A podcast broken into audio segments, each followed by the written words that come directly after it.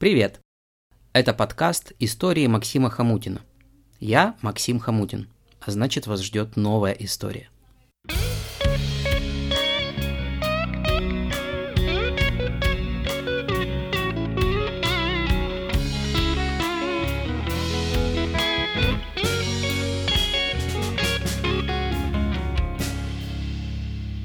Приятного прослушивания.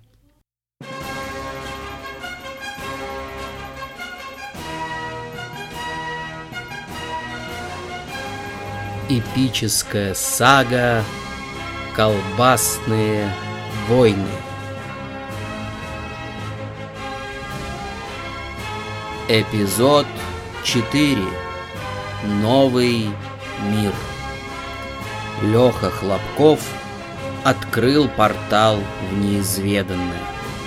Десятки артефактов и обещание скорого обогащения породили самые низменные – но вполне понятные мысли у большинства сотрудников мясокомбината.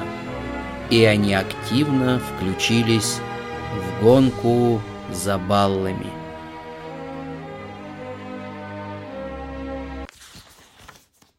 Следующим утром в коридоре административного здания комбината царило непривычное оживление. Закрученная на манер краковской колбасы очередь толпилась у кабинета Хлопкова. Вязальщицы колбас, обвальщики и раздельщики туш, шприцевальщицы, уборщицы, технологи и даже вахтер увлеченно обсуждали грядущие нововведения. В воздухе витал дух азарта, баллов, опыта и артефактов. Леха сидел в кабинете, глядя на плакат разделки туши коровы, и напряженно вслушивался в шум за дверью. Он пытался определить, планируют его бить или нет. Наконец вздохнув, он осторожно открыл дверь и вышел в народ. «Пожалуйста, вернитесь на свои рабочие места. Я подойду в каждый цех и отвечу на все вопросы». Хлопков натянуто улыбнулся. Ворча и охая, толпа стала расходиться. В коридоре остался только вахтер, неловко переминаясь с ноги на ногу. «Тут это, такое дело. Я вроде ж как ни в каком цеху не состою, ты, я вижу, парень хороший, хоть и того, ну, из этих. Ты бы помог дяде Толе тоже денежку больше заработать, а? Проходите, пожалуйста. Леша пригласил дядю вахтера в кабинет. Понимаете, вы же не вахтер, вы хранитель. За вами вход в самую сокровенную волшебную страну. Только вы решаете, кто достоин пройти в нее, а кто нет. Хлопков жестикулировал, меряя шагами кабинет. Так э, это... А как это на зарплате-то отразится? Дядя Толя на всякий случай стал поближе к двери, с опаской поглядывая на Леху. Да не переживайте вы за деньги. Зарплата вырастет, если вы будете хорошо выполнять свою главную задачу – оберегать портал в наш мир. Понимаете? Дядя Толя кивнул, стараясь нащупать ручку двери за спиной. Вот, я распечатал вам примеры хранителей и описание их обязанностей в разных играх. Почитайте. Хлопков протянул стопку листов вахтеру. «Изучу. Обязательно изучу. Так э, вырастет-то зарплата, да, говорите?» Вахтер открыл дверь и пятился в коридор. «Обязательно вырастет», — с жаром убедил его Леха, захлопывая дверь за дядей Толей. Хлопков поймал волну. Он включил любимый спид-метал в наушниках, прихватил раздаточные материалы и отправился в цеха.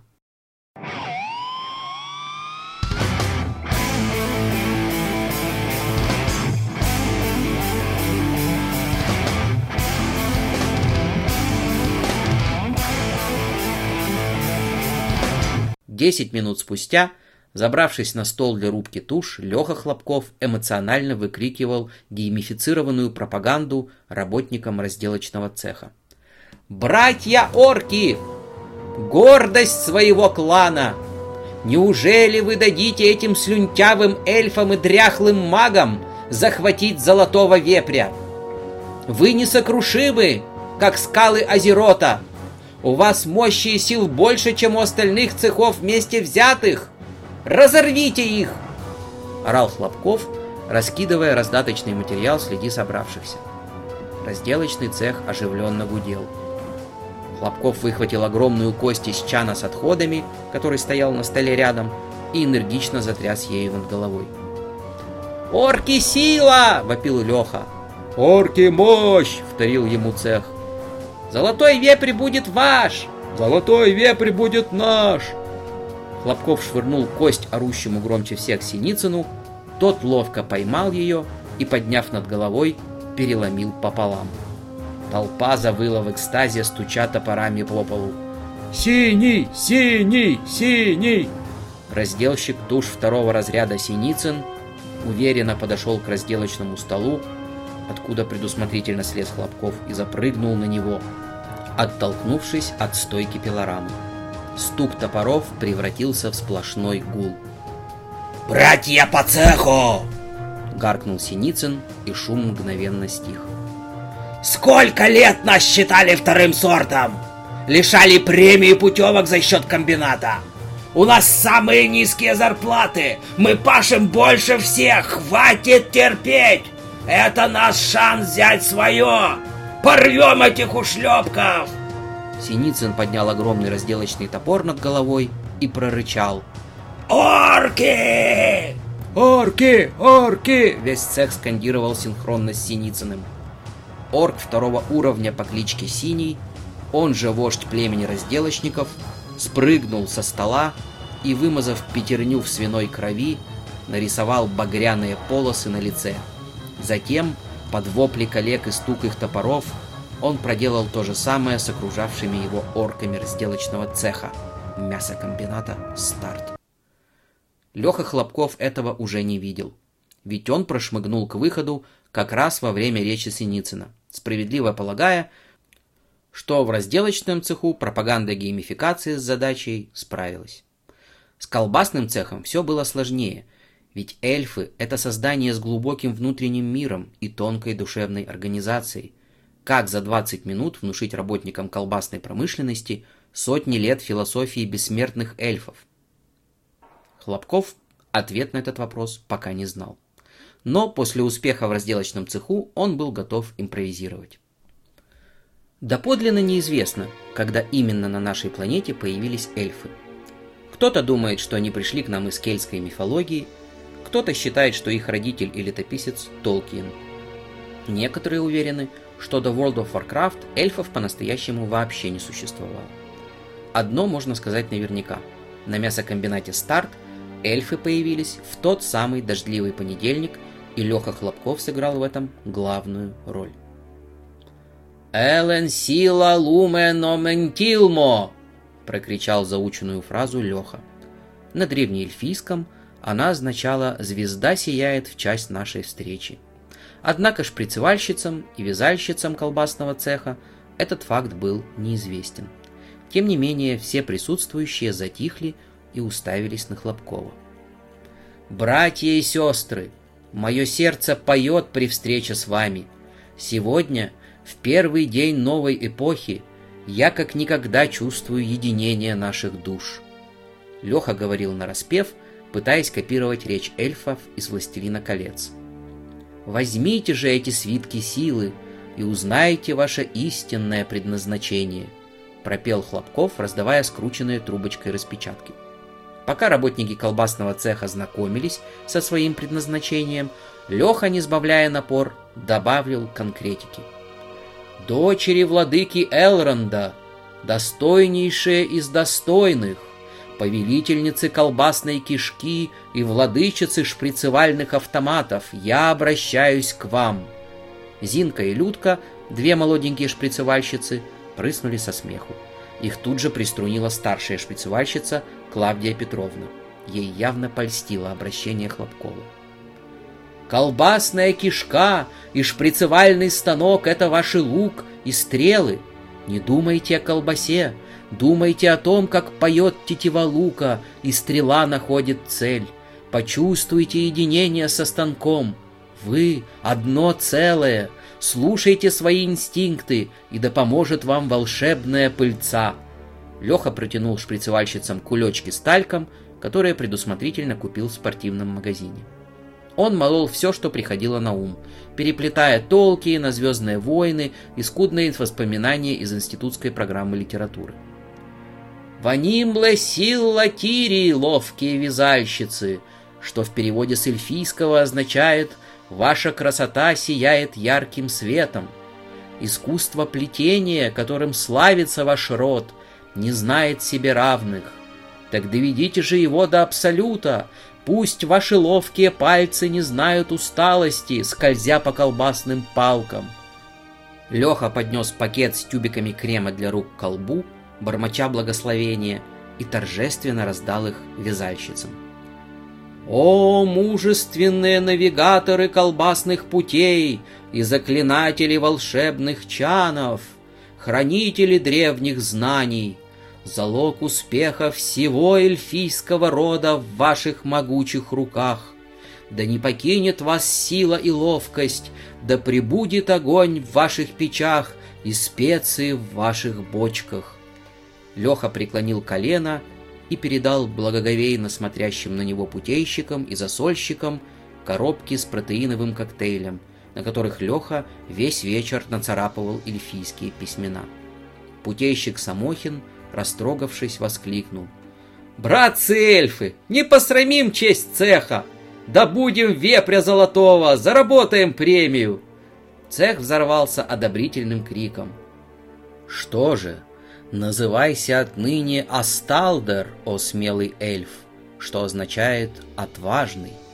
Леха Хлопков поднял над головой скрученный из оплеточной колбасной нити венок и водрузил его на голову Самохина. «Веди же свое племя в бой!» «Асталдер! Асталдер!» — скандировал цех. Вождь племени колбасного цеха Асталдер поднял руку вверх и поприветствовал окружавших его эльфов. Леха удовлетворенно улыбнулся и отправился в консервный цех. Ознакомительная миссия была практически окончена. Вход в консервный цех выглядел странно. На дверях красной краской была нарисована пентаграмма в виде звезды, а из самого цеха доносились странные охающие звуки. Хлопков осторожно приоткрыл дверь и чуть не упал. Территория консервного цеха была уставлена свечами, в центре на небольшом пятачке стояли одетые в балахоны люди и выкрикивали какое-то заклинание. Леха зажмурился, потряс головой, но картинка не изменилась. Создавалось впечатление, что он попал в фильм про Индиану Джонса. «Утсит салкоэлистис!» — произнес стоящий в центре монах. «Утсит салкоэлистис!» — хором повторяли окружавшие его послушники. «Субтерае салис!» — прокричал ведущий ритуала и осыпал себя и окружающих белым порошком. «Амен, амен, амен!» — кричала толпа вокруг. Хлопкову стало жутко, и снова захотелось домой к маме, но он пересилил себя и попытался перехватить инициативу. «Приветствую вас, о могучие маги! Простите, что прервал ваш ритуал. Я пришел с доброй вестью. Стоящие кольцом монахи повернулись к Хлопкову. Низко спадающие капюшоны скрывали их лица, отчего Лехе стало еще страшнее. Кольцо расступилось, и к Хлопкову шагнул главный маг. На шее у него висел медальон, напоминавший ароматизатор в автомобилях. «Ты не прервал нас. Мы только что закончили заклинание, придающее силу специям», — зычным голосом произнес маг. Он скинул капюшон и явил миру свое истинное лицо. Главный маг был умеренно прыщавым молодым человеком с длинными черными волосами и накрашенной черной помадой губами.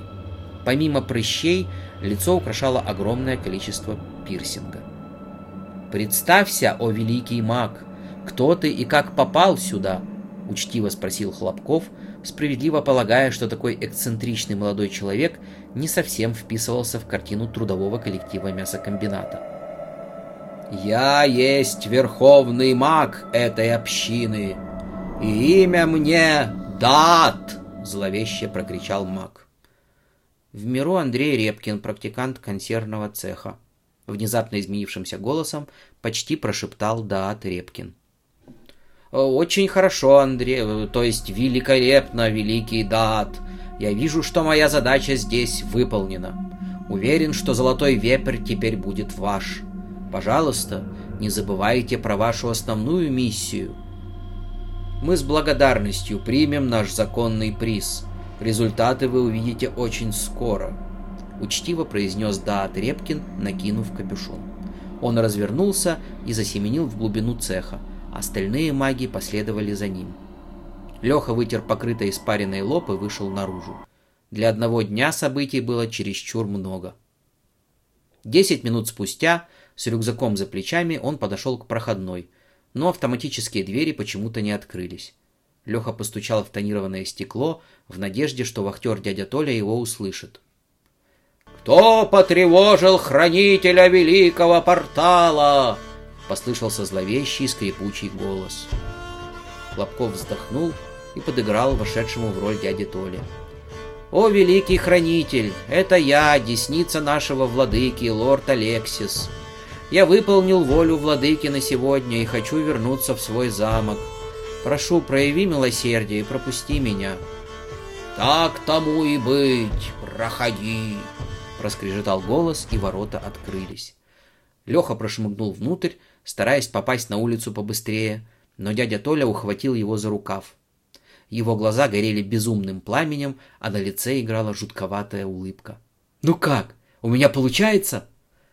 «Отлично, о великий хранитель, все идет как нельзя лучше», — пробормотал Хлопков и выскочил на улицу. Дождь закончился, и солнце отражалось в лужах, заполнивших ямы на улице Тракторной. Леха зажмурился от солнечного света и улыбнулся. Ему впервые за последние восемь лет не хотелось играть в компьютерные игры. Эпическая сага «Колбасные войны».